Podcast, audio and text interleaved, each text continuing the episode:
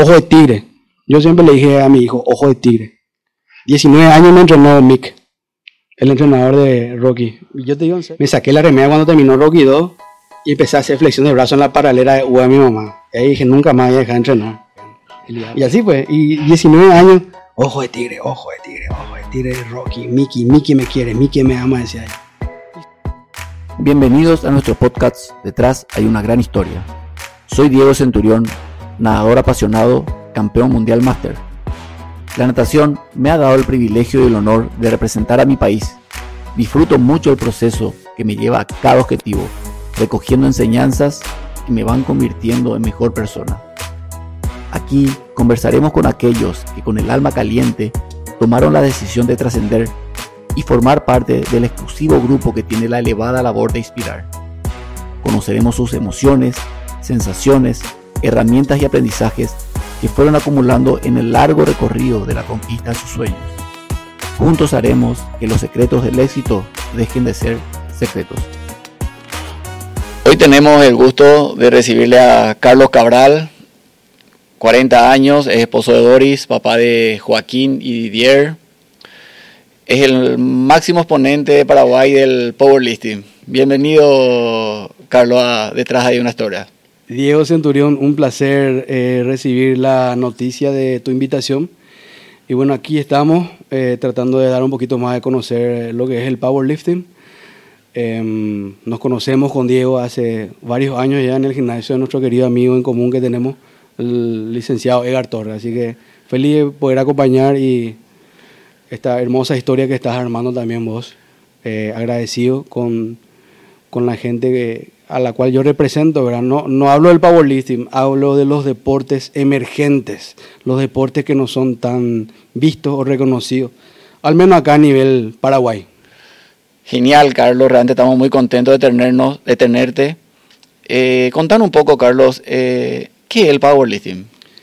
El powerlifting o levantamiento de potencia es eh, el deporte que incluye tres movimientos básicos, que son las sentadillas, el banco plano, que es mi especialidad, y el peso muerto también. Y e, eso básicamente es lo que es el, el, powerlifting. Es hacer el máximo peso posible en tres tentativas que tenés en, en cada evento que, que, se organiza o, en cada competencia o torneo. Yo te veía entrenar en el gimnasio, tal vez todavía no hablábamos mucho, y una vez me acerqué y te dije, Carlos, ¿Cómo es que sos tan fuerte? ¿Cómo podés levantar tanto peso? Mm. La verdad que es, eh, no quiero pecar de arrogante, pero es algo habitual en mí. Eh, en el gimnasio, yo suelo levantar muy pesado, es el entrenamiento. Lo que vos viste es la culminación de ahora mismo 27 años de entrenamiento con pesa. O sea, yo hace 10 años eh, descubrí, siendo ya grande el powerlifting, pero vengo entrenando desde que tengo 13 años, desde que tengo casi la edad de mi hijo mayor que es Joaquín, que nos está acompañando acá. Estoy leyendo acá tu historial. Campeón nacional ocho veces, vicecampeón sudamericano una vez, dos veces campeón sudamericano, cuatro veces campeón mundial, mejor atleta del campeón mundial. Son pionero del powerlifting en, en Paraguay, Carlos? Eh, no, tanto como pionero no, pero sí es, soy alguien que le dio un impulso nuevo a, lo que es el, levantamiento de potencia o powerlifting acá en el país. Eh, anteriormente había competencias muy pequeñas de powerlifting en la década de los 80 y 90. Lastimosamente no se tenían registros y menos eh, se tenían fotos, redes sociales, con esta tecnología y con todo este avance tecnológico que tenemos, que hace posible, por ejemplo, esta entrevista, eh, nos ayuda a impulsar y a darnos a conocer un poquito más en el mundo. Y donde sí fuimos pioneros es con la creación de la Alianza Paraguaya de Power en el 2014, eh, que es en el año donde me tocó salir a representar por primera vez al país afuera y trajimos varias medallas. Eh, así que pionero, pionero no, pero sí un nuevo impulsor de la nueva era del powerlifting dentro del país, ¿verdad? Y gracias a, que podemos salir afuera, vinieron muchos chicos que ahora están detrás nuestro, ¿verdad? Y que, que lo puedo decir con mucho cariño y con mucha satisfacción que, que pudimos plantar una semilla bastante fuerte aquí. Carlos, hablaste al empezar de deportes emergentes. Uno de ellos es el powerlifting. Y para tener todos esos logros que tuviste, tuviste que convertir, transformar tus hábitos, porque no teníamos el hábito de un deporte nuevo, de un deporte poco conocido, no teníamos mucha infraestructura. Lo convertiste en tu prioridad del powerlifting, en tu actividad de... Cuando, cuando yo empecé a entrenar, eh, era muy pequeñito, soy luego bajito y quería ponerme fuerte, quería ponerme, grande. Eh, después ya de viejo descubrí el powerlifting y la forma de entrenar de powerlifting, eh, justamente de la mano también de nuestro amigo Edgar. ¿verdad? Entonces pude, eh, ¿cómo te voy a decir?, focalizar bien el entrenamiento de power. Y, y sí, se volvió una prioridad el hecho de querer y necesitar ser lo más fuerte posible para seguir escalando posiciones y, obtener los lo objetivos que queríamos, ¿verdad? que es ser campeón mundial, campeón sudamericano, tengo récords eh, sudamericanos también, así que estamos, estamos tratando de hacer bien las cosas. Ser campeón mundial, Carlos, ¿cuándo te diste cuenta que existía la posibilidad y que eras capaz de lograr ser campeón del mundo? En el 2011 yo escuché algo que se llamaba powerlifting, ¿verdad? relativamente hace poco, si hacemos un histórico de lo que es el deporte, pues el deporte eh, empezó en el 72.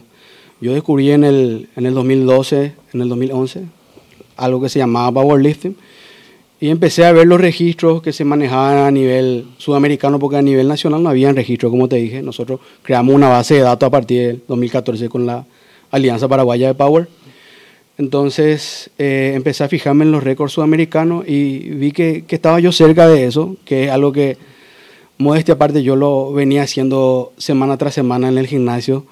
Entonces dije, a la puta, esto es lo que podemos hacer, eh, para esto es lo que yo soy bueno. Y empecé a competir en competencias que habían acá, eh, no sé si puedo decir un club deportivo, sí. un club social, en el Centenario. Entonces me metí ahí la primera vez que competí, todo mal, todo hice mal, todos los movimientos, pero me fui eh, puliendo, fui eh, queriendo aprender un poquito más el power. Y bueno, hasta que en el 2013, después de tener ya varios eventos encima, eh, me di cuenta que podíamos lograr un campeonato sudamericano, un campeonato mundial, era posible, ¿verdad? Estaba ese sueño latente ahí. Entonces yo en, en enero del 2014 le llamé al que yo considero y consideraba en ese entonces el mejor entrenador de, eh, de gimnasio del país, el, mejor entrenador deportivo del país. Yo lo puedo eh, reafirmar hoy a través de todo este tiempo, el señor Edgar Torres. Seguro que a lo mejor vos coincidís conmigo.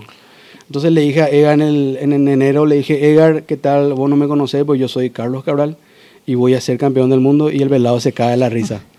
Y es una anécdota que tenemos con Ever. Entonces, bueno, ¿y qué es lo que vos haces? Yo hago power. ¿Y qué tú? Y yo hago banco plano, soy muy fuerte. Bueno, vamos a ver. Venía al gimnasio, no, yo me voy al tuyo y se fue al gimnasio donde yo estaba entrenando, que es el gimnasio que yo tenía. Y me dice, mostrame tus movimientos, le muestro y el pelado así se quedó con la boca abierta. Eh, vi su cara de asombro, eh, o sea, yo siendo prácticamente muy ligero, de, tengo siempre menos de 90 kilos, estaba haciendo así un banco plano con 190 kilos, cosa que hacen tipos de 150 kilos y más. Y ahí yo recién me di cuenta eh, lo bueno que podía llegar a ser, ¿verdad? Pues te das cuenta cuando ves la cara de tu futuro entrenador que te dice que está asombrado y que te venga a entrenar ya mismo al complejo Torres. Mm. Entonces, entrenamos, entrenamos y en septiembre pudimos ser campeón mundial. Era pulir técnica. Carlos, me dijiste que en tu primera competencia hiciste todo mal. Sí. Cometiste muchas equivocaciones. Toditos los errores que yo le veo a los perros cometer hoy en día, yo lo cometí. Así que eh, son cosas... De... ¿Cómo fue que eso no te desanimó? Sin embargo, continuaste. A pesar de los errores, no dijiste, no, esto no es mío, no, eh, no, no funciona antes de competir afuera, eh, y tener varias competencias eh, de, de, otro deporte, ¿verdad? Eh, en mi currículum, rendirse no es una opción. Vos sabés eso, Diego, sos campeón mundial, máster, máster igual que yo también ahora te seguí los pasos. Y para, para, un deportista, sea el deporte que sea, rendirse no es una opción. como decía nuestro gran presidente, ni a un rendido ni a un vencido te, te sientas derrotado. Eh, eso me, me, ayudó a mí a pulirme más. Yo lo, lo, lo, veía en las primeras competencias que hice, que lo hacía todo mal. Lo veía como una oportunidad de crecimiento y decía, acá tengo que mejorar, acá tengo que eh, apretar y acá estamos bien, entonces vamos a seguir adelante. No, no es una opción rendirse. Y menos ahora, menos ahora, menos. ¿Cuál es, qué tan intensa es el compromiso de un campeón del mundo, Carlos? Lo más fácil, entre comillas, puede ser llegar. Lo más difícil es mantenerse. Siempre te van a decir eso. Y bueno, es más que comprobado aquí también en el powerlifting. El, el compromiso es, yo no quiero pecar como que estoy trillado, eh, pero siempre casi es al 100%. A veces cuesta mucho aquí eh, el deporte profesional como tal, en solamente muy pocos deportes existen y hace que, que, sea difícil compaginar la vida deportiva con la vida profesional, con la vida familiar y con un cuarto, con una cuarta dimensión que es la vida de pareja también. Porque tenemos que dedicarle tiempo a Doris, tenemos que dedicarle tiempo a Joaquín y a Jorge, tenemos que dedicarle tiempo al trabajo. Y entre todo eso, otra vez, Diego y eh, Carlito eh, tiene que encontrar o hacer un tiempo personal suyo para entrenar. Y después está la cuarta dimensión también, la quinta dimensión que es nuestro tiempo personal fuera de lo que es nuestra actividad deportiva. O sea, somos como, tenemos como cinco dimensiones, Diego. Mm. Pero entonces yo le dije siempre a Dori, siempre entendieron mis chicos que el gimnasio es una parte importante de mi vida. No, no soy Carlos sin el gimnasio. Tres a la semana sí o sí aunque sea flexión de brazo en casa. Carlos, cuando estás en el gimnasio entrenando, te das cuenta que sos diferente a los demás, no por los ejercicios que haces, sino por la manera como encarás cada ejercicio. Porque te cuento, yo te veía entrenar, mi hijo te veía entrenar, otros chicos te veían entrenar mm. y comentaban, mm. eso hace Carlos, tanto levantó Carlos hoy. Mm. ¿Te das cuenta de eso, la relevancia e importancia que tenés en, tu entorno?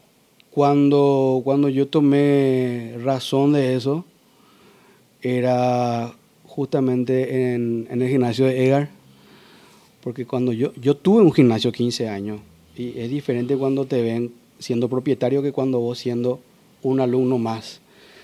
Y, la gente se sorprende o se sorprendía, se sigue sorprendiendo, ¿verdad? Eh, no, no, lo hablo desde un punto de, arrogancia, vos sabés eso, es algo que vos viste. Eh, y eso hace que yo tenga que actuar con más responsabilidad. ¿Por qué te digo eso? Porque la gente justamente te está observando. Tenés ejemplos que tenés que eh, pautar como atleta de alto rendimiento, como padre, como, como, como, un, como una persona más. Eso es lo que yo creo. Eh, siempre le digo a Joaquín, grandes poderes traen grandes responsabilidades, dice el tío de Spider-Man. Entonces, eh, yo creo que es así, ¿verdad? Eh, hago esa cita simpática, pero yo creo que es así. Yo creo que es así. También te vemos, Carlos, como una persona ruda, una persona cuando levanta esos pesos increíbles, haciendo gritos.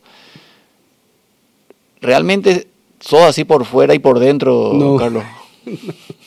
No, mi hijo sabe que está acá. Eh, yo eh, siempre quiero ser o aparentar rudo, ¿verdad? En el gimnasio no. En el gimnasio lo que uno hace, Diego, seguramente vos coincidís conmigo, es estar focalizado al 100%. Mm. Porque no es joda cuando tenés 200 kilos en el pecho o cuando tenés 250 kilos en la barra de sentadilla. Vos no podés estar eh, tirando sonrisita o haciendo socialización con todos los perros del gimnasio, por más que sea tu amigo, porque son pesos muy serios que te pueden romper la columna, la espalda, el brazo, el hombro, te pueden romper el cuello. Entonces, por eso yo digo de ponernos serios en ese sentido. Una vez un atleta eh, vino a saludarme, me presentó un atleta, ¿verdad? Montserrat González, me dice nuestro entrenador José Luis Cheli, eh, campeón te quiere saludar eh, la tenista Montserrat González. Y yo no sabía que la chica estaba atrás y me dice, decirle que se vaya al carajo. no, quiero saber nada de nadie. Y la chica, después le veo, giro y la chica estaba lagrimeando. Y, pero no es porque yo no le quería conocer a un Montserrat, que es una persona hermosísima por dentro y por fuera, sino porque estaba muy metido y iba a ser 2.70 en sentadilla y me viene a, a molestar José Luis y me dice, pasarle la mano a esta chica. Yo no quería pasarle la mano. Yo quería que alguien me garrotee y hacer mi movimiento y terminar con lo mío. Por eso te digo que es mucha responsabilidad. Después me fui y le pedí todo disculpa a Montserrat, ¿verdad? que es una persona increíble. Pero esa es una pequeña anécdota. O sea, hay que ponerse serio, si no te, te puedes lastimar. Así nomás, te puedes lastimar.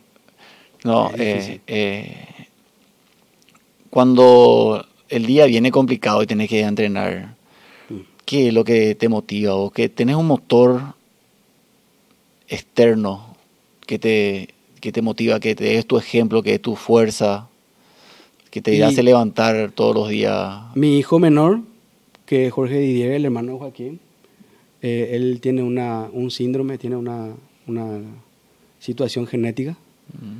Y la fuerza que él tiene es impresionante. Eh, tiene mucha fuerza física y también tiene mucha fuerza eh, mental, muy terco como su papá. Y, yo digo, tengo que ser mejor por, por, Jorge, por Joaquín, por mi señora y por todas las personas que me conocen. Porque si él hace su fisioterapia o su estimulación temprana todos los días, ¿verdad? le guste o no le guste, entonces, ¿quién soy yo para quedarme atrás? Yo le tengo que hacer la competencia a mi hijo para seguir siendo fuerte por él, por mi familia, por mi familia más la, gran, grande que son mis hermanos, mi mis padres, que los amo, los adoro, eh, mis tías, que me apoyaron siempre, eh, por mi familia, por mi círculo grande, eh, por mis amigos, tengo que ser fuerte también, tengo que ser fuerte también por vos, porque siempre me tiraste buena onda, siempre me diste mucho apoyo, cuando, cuando viniste del, del campeonato mundial en el 2019, y le trajiste la medalla a, a José Luis, nuestro entrenador en aquella época. Y no me acuerdo más si cuando trajiste la medalla o un poquito antes, yo te dije que estaba muy orgulloso de vos y empezamos a llorar los dos, porque, porque hay muchas cosas, yo no le veo como un sacrificio, sino que como etapas difíciles que, que estamos haciendo para, para lograr un objetivo. Eh, y estas medallas no son solamente para Diego, para Carlitos, son para el pueblo. Eh, para Paraguay, que es un pueblo muy sufrido. Claro que es para nosotros también, ¿verdad? Claro que da gusto la gloria, ¿verdad? Pero es para Joaquín también, es para Jorge, es para toda la comunidad, para todos los chicos que vienen detrás nuestro, porque ya somos máster, nosotros ya estamos de salida. Eh, y me acuerdo que fue algo tan lindo que nos fundimos, lloramos, sacamos fotos después. Son cosas a mí nadie me va a sacar eso, que yo me abracé y que lloré con Diego Centurión, campeón máster. Y también cuando, cuando la primera vez que salí campeón, yo no sé en tu caso, creo que vos estuviste con tu equipo. Yo estuve solo, le dije a José Luis, te voy a pagar el pasaje y vamos. Pues no me quiero ir solo. Mi señor cuando se está a punto de tenerle a Jorge hasta ahora se acuerda que yo le dejé cuando estaba por París, pero bueno, un campeón a veces tiene que hacer lo que tiene que hacer. Y cuando recibí la medalla estaba yo solo acá, con mi bandera de Paraguay, con mi, eh, bandera de, de Olimpia. Lastimosamente vos sos cerro, yo soy Olimpia, así es otro tema. Y me bajé ahí, tuve que ir a llorar solo en, el, en la habitación del hotel porque no tenía con quién compartir mi alegría. Y son cosas que uno le, le marca. Y la última vez, en el 2019, que pude salir campeón mundial, salí el mejor atleta del, del campeonato mundial en banco plano y subo al podio, ¿verdad? De entre 300, entre 200 atletas de banco, yo fui el mejor, ¿verdad? Yo no me, no me esperaba eso. Y, miro al cielo y, y, y lloro, lloro. Y le dije a mi suegra que ya estaba muy enfermita, estaba a punto de irse ya, le dije, para vos. Y, y me quebré, me quebré, me quebré. Y bueno, y después vine y dos semanas después se fue. Y que son cosas que te marca a uno la, la vida.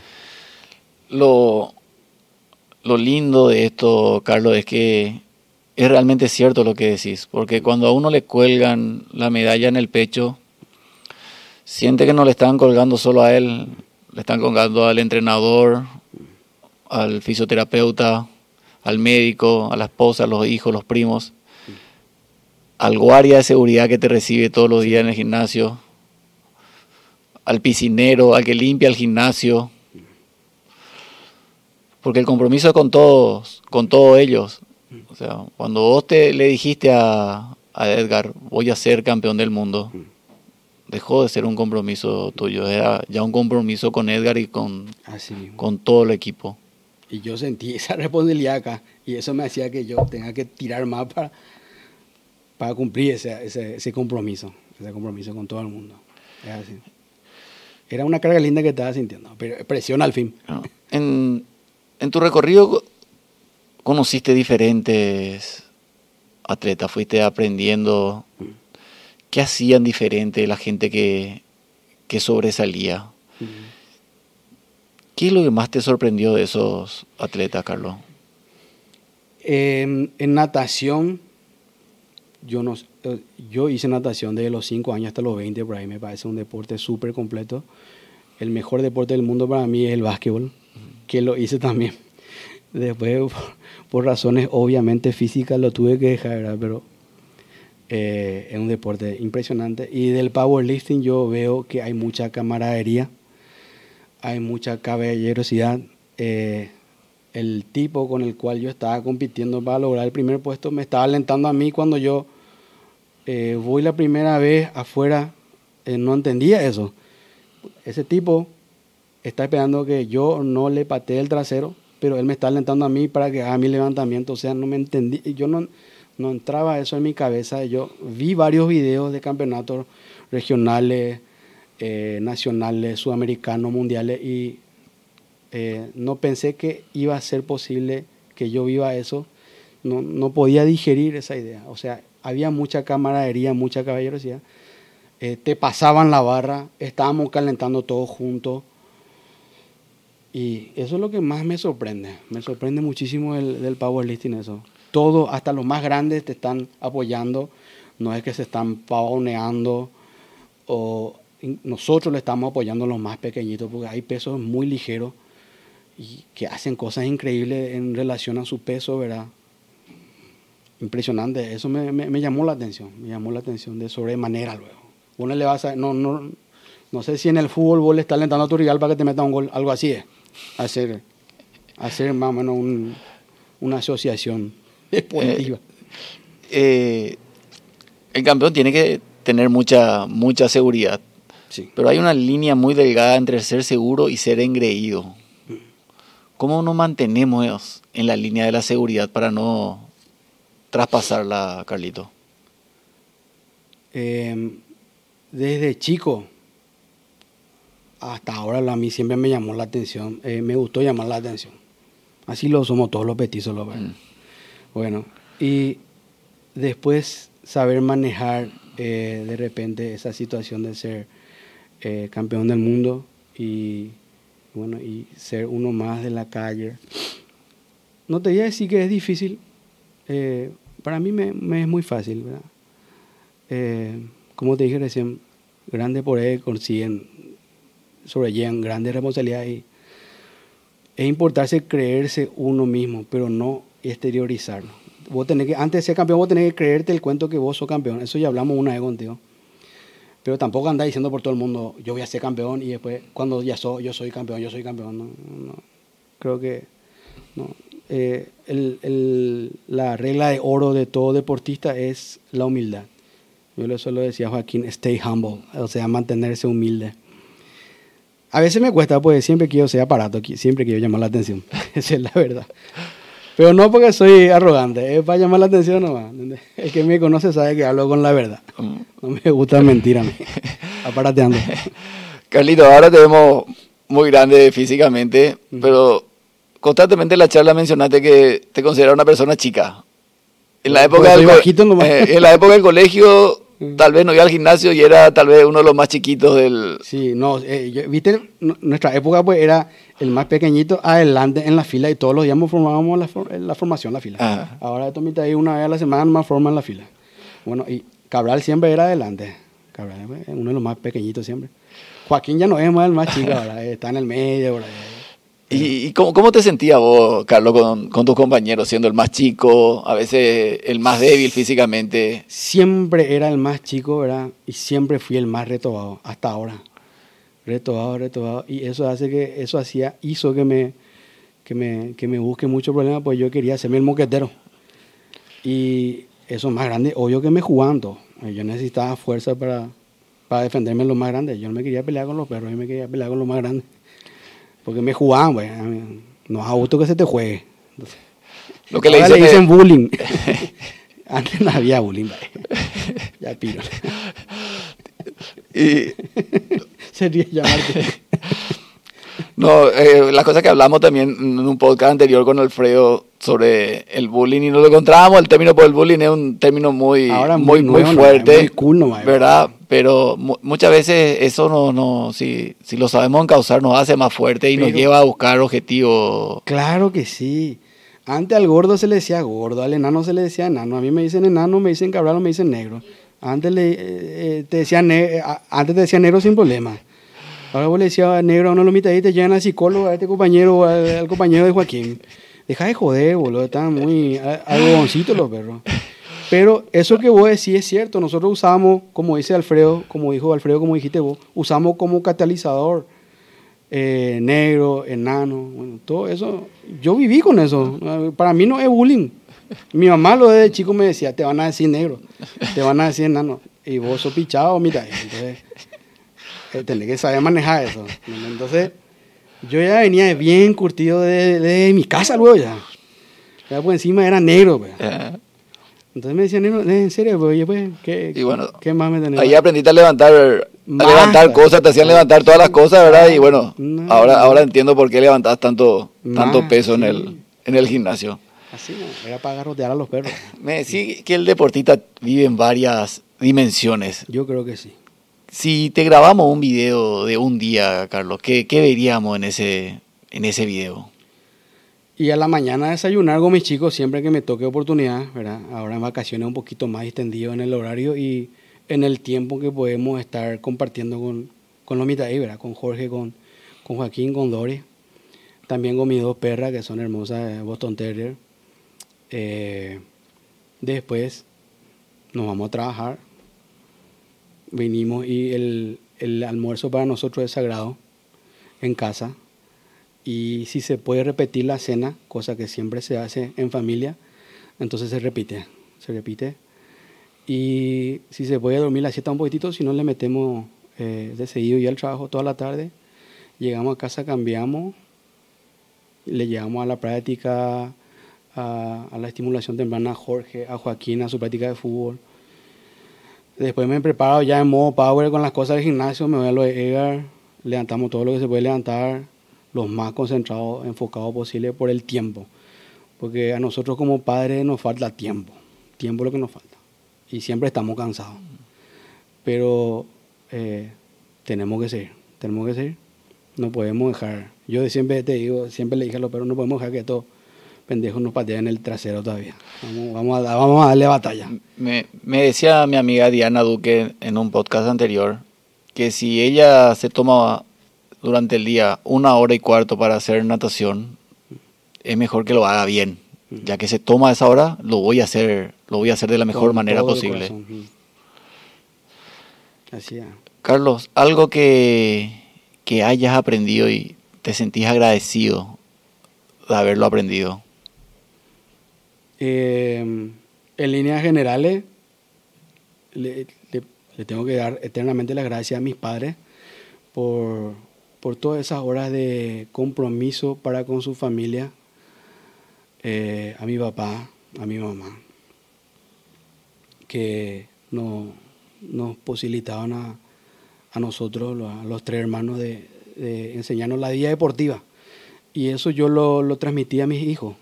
Con Jorge no tanto, pero de a poco, pues tiene sus limitaciones. Pero Joaquín hace rugby, básquetbol, fútbol.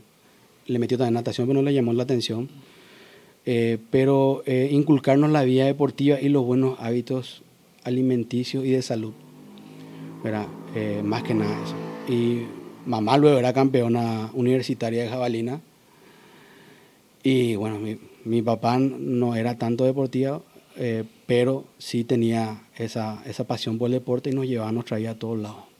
Así que eso es algo muy importante en la vida de todo ser humano, creo yo, y nos marcó la vida, eh, inculcarnos ese, el deporte.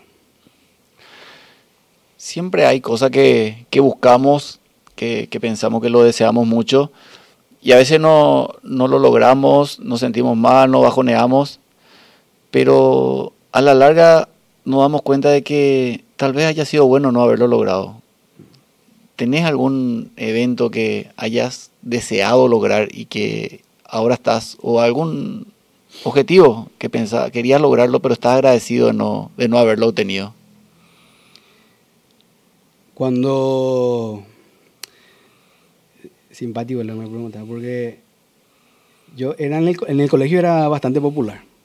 Me candidaté para presidente del centro de estudiantes y perdí como la guerra con el sobrino de Calega Galaverna, Ronald Galaverna Ferrari, mi amigo personal, un tipazo, un crack. Y yo le dije a la explanada del colegio en aquella época, eh, ¿cuál es el sueño que tiene Carlos Cabral? Y yo dije, ser Mister Paraguay. Pues, cuando eso estaba con las pesas y quería ser gigantesco y quería comer. Imagínate vos, eh, Carlos Cabral siendo Mister Paraguay. Yo ahora no me imagino. Pero quería ser, sí, grande, fuerte y musculoso. Pero estoy agradecido no haberlo logrado, ¿verdad? Pues, un deporte un poco complicado para decir corto. Así. Carlos, algo que, que vos pensabas que era bueno Mm. Pero ahora con la experiencia y con el correr de los años, no lo ves tanto así. Mm. Que yo era bueno. No, no, algo, alguna situación, algún, algún entrenamiento, algún hecho de la vida que vos pensabas que eso era lo correcto, pero ahora ya no lo ves tanto así. Mira que existe una versión y una versión más o menos cada dos a cuatro años de Carlos Guerrero, porque yo cada dos años me digo, si lo que yo antes pensaba que era correcto, me doy cuenta, qué boludo que fui. te das cuenta que más o menos que mi mentalidad cada dos años por ahí va cambiando. No te puedo decir un tema en específico. Eh, a veces cuando somos jóvenes pecamos, creo yo, en exceso de confianza. No sé si arrogancia, pero nosotros sabemos todo cuando somos jóvenes. Y cuando te vas poniéndote ya en entrado en edad, eh, te das cuenta qué boludo fui. Qué sabio era papá, qué sabio era abuelo, eh, qué razón tenía el viejo en eso. Y entonces te vas dando cuenta de la importancia de la vida, de escuchar y de aprender y de, más de escuchar y de, reflexionar también. No ser tan, no hablar menos y escuchar más. E, ese es un gran drama para mí porque yo soy un tipo muy impulsivo. Entonces, ese es un drama. Se ríe Joaquín puede saber que es cierto. Que, que ¿En dónde utilizas tu impulsividad, Carlito? ¿Dónde vos reflejas tu impulsividad? En el gimnasio, jugando fútbol. No soy bueno pero jugando fútbol. Eh, pero tampoco puede ser muy impulsivo ni en el fútbol ni menos con las pesas porque o si no te puede golpear. Eh, de hecho que ya me rompí la rodilla en el 2009 eh, jugando fútbol yo solito. Porque el hecho de ser impulsivo implica que vos de repente no pienses mucho para hacer las cosas. Y cuando vos estás en el gimnasio o haciendo deporte, tenés que ser lo más focalizado posible y eso, tenés que liberar una explosión nuclear pero direccionada. Eso es lo que creo que te ocurre a vos o debería de ocurrirnos a, los deportistas que tenemos que dar el 100% en un momento determinado o en un lapso de tiempo muy corto. Yo tengo que dar lo máximo, tengo que explotar todo lo que tengo tengo que acordarme de, todo lo negativo y de todo lo que ya pasó para poder lograr eh, un levantamiento, buscando una motivación que venga de otro planeta inclusive para poder lograr eh, los récords, los registros. Es difícil, es difícil, porque nos piden que soltemos toda la potencia para hacer ese sprint de natación, que soltemos toda esa potencia para levantar esa barra tenemos que explotar, tenemos que aumentar el Super Saiyajin. yo, yo sé que vos aún estás buscando tu, tu mayor peso. Yo sé que vos que la, los discos y la barra no, no saben la edad que tenés. Si sos como el disco y la barra que no saben la edad que tenés, que no saben, no sabes qué fecha de nacimiento dice en tu cédula de identidad. ¿Cuántos años pensás que, tendría hoy Carlos Cabral? Si te preguntan, ¿cuántos años tenés? Y vos no desconoces el año que naciste.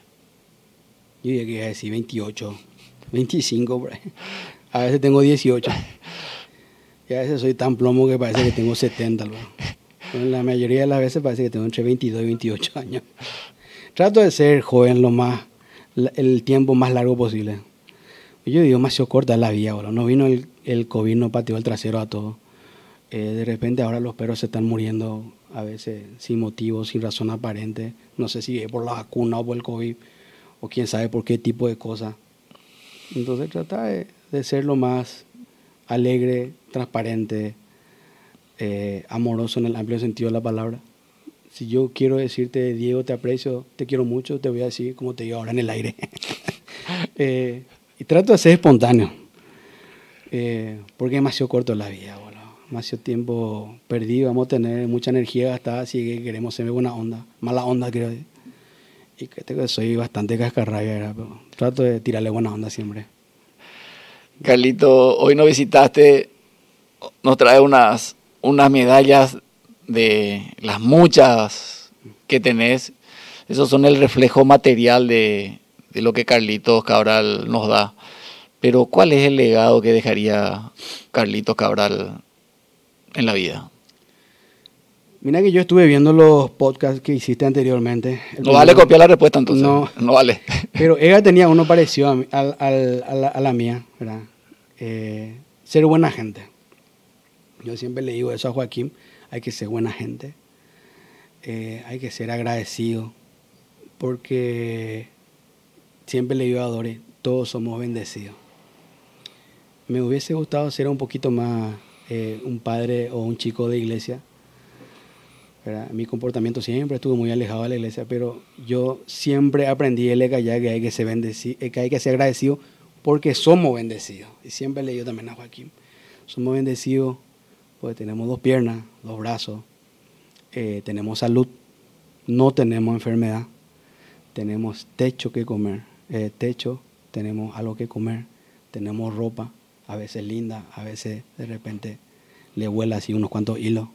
Tenemos champión, tenemos vehículos. Hay que ser agradecidos porque somos bendecidos. Somos bendecidos, más todavía gente como nosotros, Diego, que podemos actuar como ejemplo o que somos, que estamos actuando como ejemplo. Y darle a conocer a estos chicos, En, el deporte que sea, que, que se puede. Se puede. No quiero nada que termine todavía la conversación. ¿eh? Así que me quería terminar. No, no, siempre es un gusto escuchar y aprender de vos, Carlito. Mira, en, este, en esta charla que tenemos, que estoy disfrutando mucho, estoy viendo todas las, las facetas tuyas de cascarrabia, mm. espontáneo, sensible, efusivo.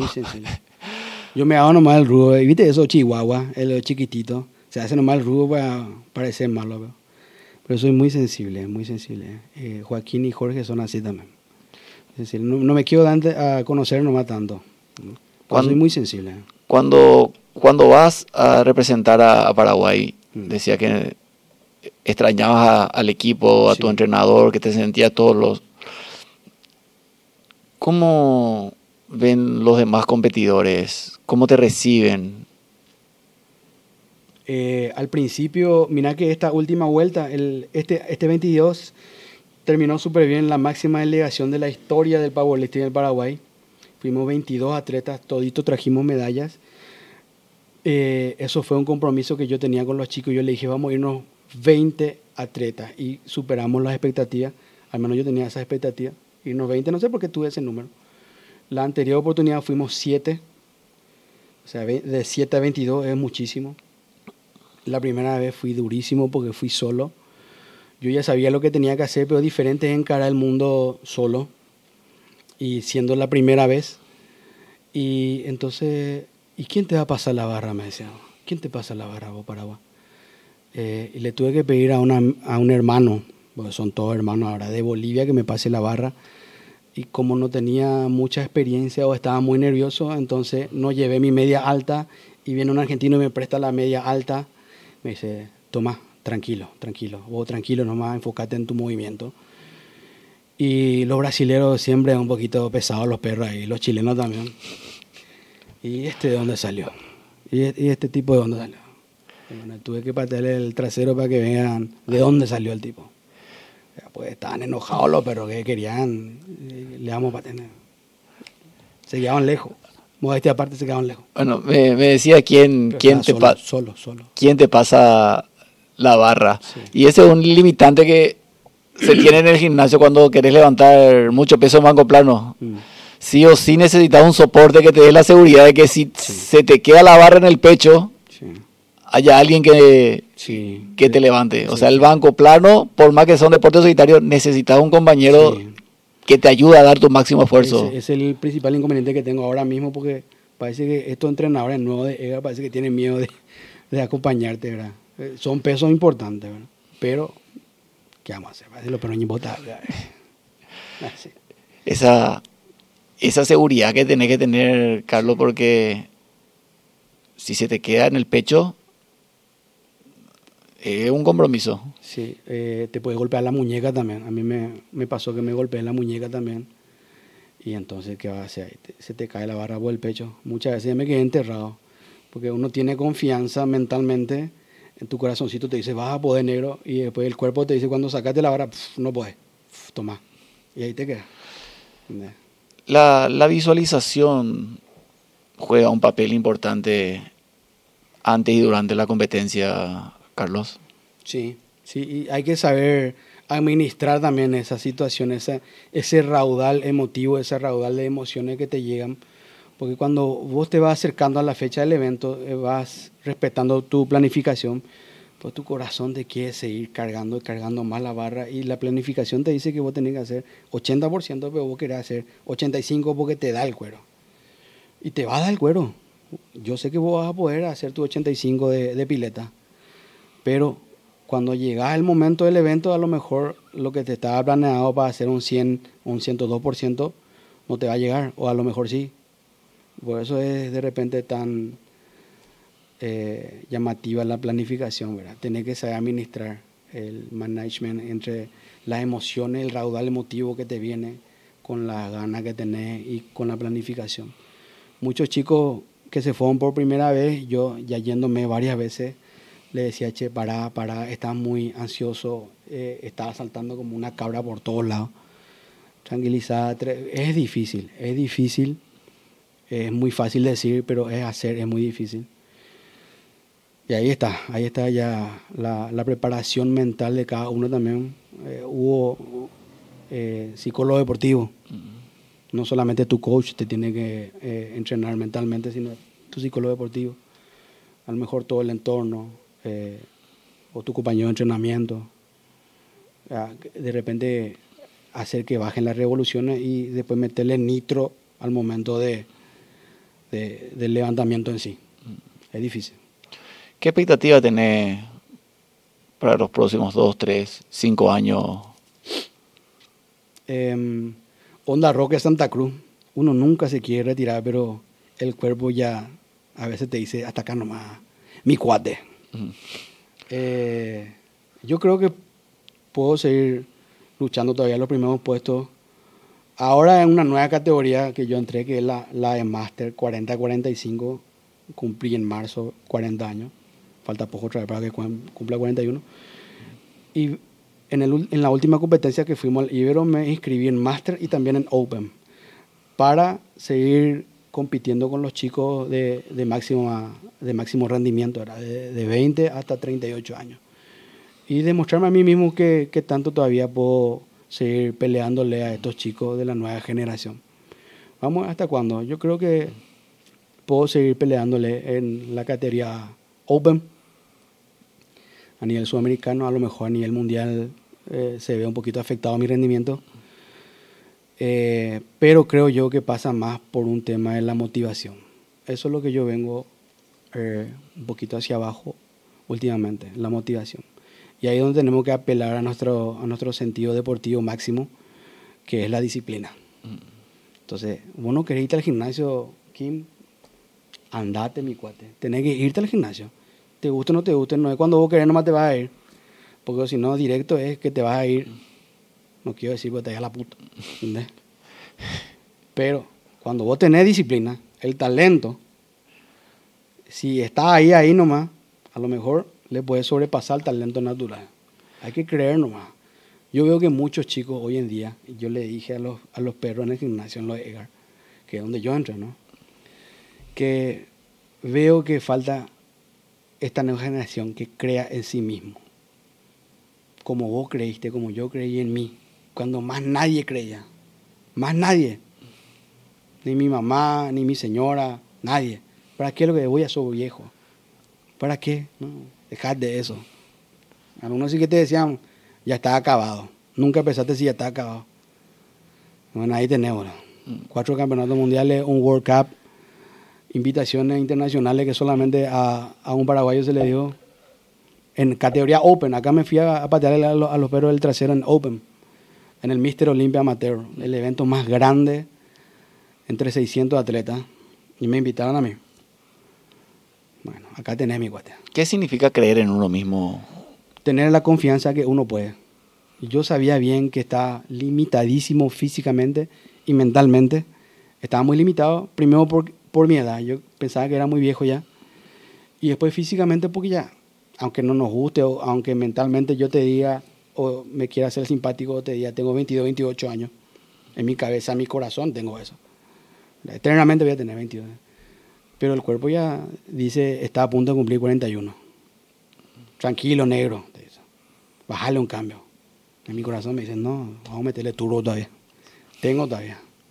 Y si voy a lastimar, me voy a lastimar en el gimnasio. Me puedo lastimar cruzando la calle acá. O de repente agarrando el micrófono de Martina. acá. me puede electrocutar y me da un patatú. No sé. Pero te vas a lastimar haciendo lo que te gusta. Claro, claro, con el corazón, ojo de tigre. Yo siempre le dije a mi hijo, ojo de tigre. 19 años me entrenó Mick, el entrenador de Rocky. Y yo te digo en serio, porque cuando yo empecé a entrenar en el 95, era un 26 de, de agosto, hacía un frío la gran puta. Matiné el 13, ¿te acuerdas? Estaba dando a las 13, 13.30 de la tarde, a la, a la y media de la tarde, estaba hablando Rocky 2. Yo tenía 13 años y parecía un fideo, un, un fideo africano parecía. Me saqué la remera cuando terminó Rocky 2 y empecé a hacer flexión de brazo en la paralera de U de mi mamá. Y ahí dije, nunca más voy a dejar de entrenar. Y le iba a patear el trasero a los perros que, que me juegan. Y así pues, y 19 años, ojo de tigre, ojo de tigre, ojo de tigre, Rocky, Mickey, Mickey me quiere, Mickey me ama, decía yo. Y solito nomás. Y yo me quise inscribir en el gimnasio y no me dejaban entrar en esa época, en los 90, mediados de los 90. Volaba acá negro, de, soy muy chico. Entonces mi papá, como es bajito también, y entendía lo que yo estaba pasando. Que estaba entrando en la adolescencia, que quería sentirme hombre, quería ser- ponerme fuerte. Mi papá también es bajito. Entonces me dice, eh, Miguelo, yo soy Carlos Miguel, Miguelo te iba a comprar tu equipo de gimnasio. Me empezó a comprar mi equipo de gimnasio, empecé a entrenar. Tres años entrené en casa solo. Y bueno, imagínate vos lo que te voy a contar ahora. De hacer 5 kilos en banco plano así, a los 13 años, a los 16 yo solo en casa hacía 120 kilos.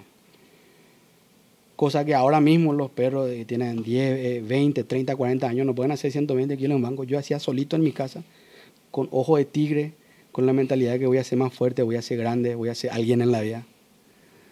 Y no me va a ganar. Nadie no me va a ganar. Yo soy Carlos Garara, soy grande y fuerte, decía siempre. Y le metía 120. Y no te, no te hablo de droga, no te hablo de pichica, nada, nada, solamente corazón. Era ojo de tigre, no era. Me, me está dejando en, en ridículo, Carlos, porque cuando voy al gimnasio, yo me presento como el gran levantador de banco plano diciendo que yo levanto 120 y está menospreciando lo que, que vos hacías eso a los 13 años. Cuando, sí, a, los 15, pues ahí le metía 120, sí. 15, 16. Y después recién me dio la oportunidad nuestro gran querido Carlos Miranda, el dueño de Olimpo y me dice, ahora veníamos a entrenar. Recién en el 98 me dejó entrenar. antes era difícil. Ahora los chicos se pueden ir de los 6 años a entrenar. Lo de Edgar bien entrenado, no a lo loco, donde bien direccionado, bien, bien guiado, pero con, con, ojo de tigre, con, con, mucho corazón.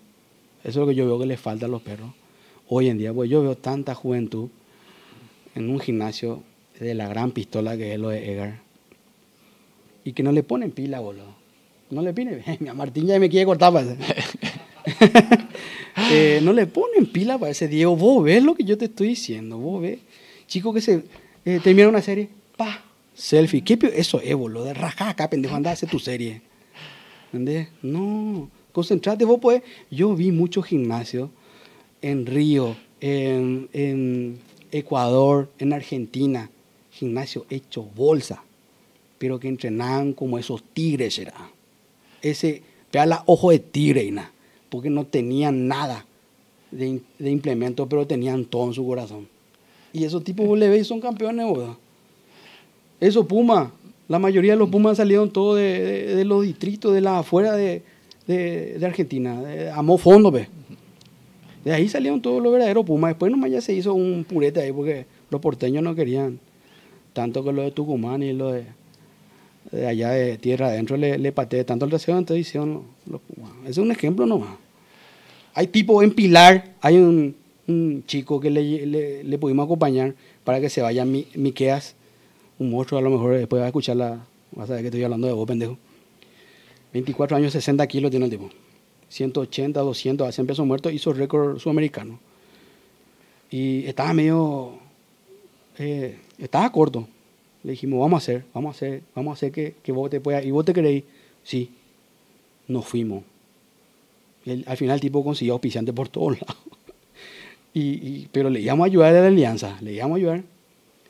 Y de Pilar el tipo entrenó cuando le dijimos que íbamos a irnos, entrenó como esos tigres era. Parecía esos osos grizzly de tres metros y medio. Entrenaba, entrenaba, entrenaba. Se fue allá y le pateó el a todo. Tiene 58 kilos así, un fideito ya hace 200, así, empezó muerto. Pero con el corazón, la, batalla que daba. A lo mejor el peso no, te, no, es tan relevante, pero la batalla que daba en la plataforma, pues para nosotros los, los powerlifters la, plataforma es sagrada para nosotros. Mm. La batalla que daba ese tipo, impresionante. Las chicas que se fueron de Paraguay que implementaron récords mundiales.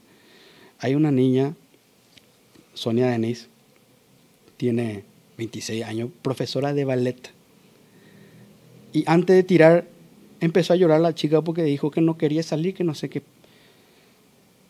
Salí acá, le dije, salí acá. Anda a levantar esa barra y va a hacer lo que tenga que hacer y después te va a tu casa y yo.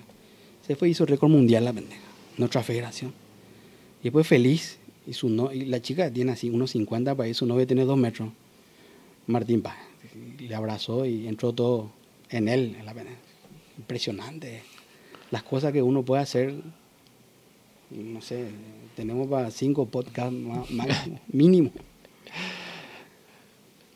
Carlos, realmente este, esta hora que pasamos juntos me, me llenaste de energía, eh, disfruté escuchando, escuchándote, me, la, la, pasión, la sinceridad y lo, lo abierto que sos cuando contás tu, tu experiencia realmente me, me entusiasma, me, me encanta. Te agradezco, hermano, que apoyes este proyecto, que apoya a la juventud, que crea en un Paraguay mejor. Totalmente. En unos, en unos jóvenes que pueden traer a Paraguay muchos campeonatos del mundo, no solo en natación, no solo en powerlifting, sino en lo que quieran, porque en Paraguay se puede. Son un claro, un, un claro ejemplo. Y meterse en la cabeza. Ojo de tigre. Ojo de tigre. Uno tiene que creer, ¿no? Son capo, Carlos. Muchísimas gracias y nos encontramos en el gimnasio. Sí o sí. Dale. Hasta luego. Si después de escuchar este podcast terminas tan emocionado como yo, puedes darle me gusta, suscribirte y compartirlo con aquellos amigos que busquen trascender. Te invito también a seguir mi cuenta de Instagram. Puedes encontrarme como Diego Centurión Natación o visitar mi sitio web diegocenturión.com, donde encontrarás tips y herramientas que puedan acercarte a tu objetivo. Un fuerte abrazo a todos y a seguir con ganas. Nos vemos pronto.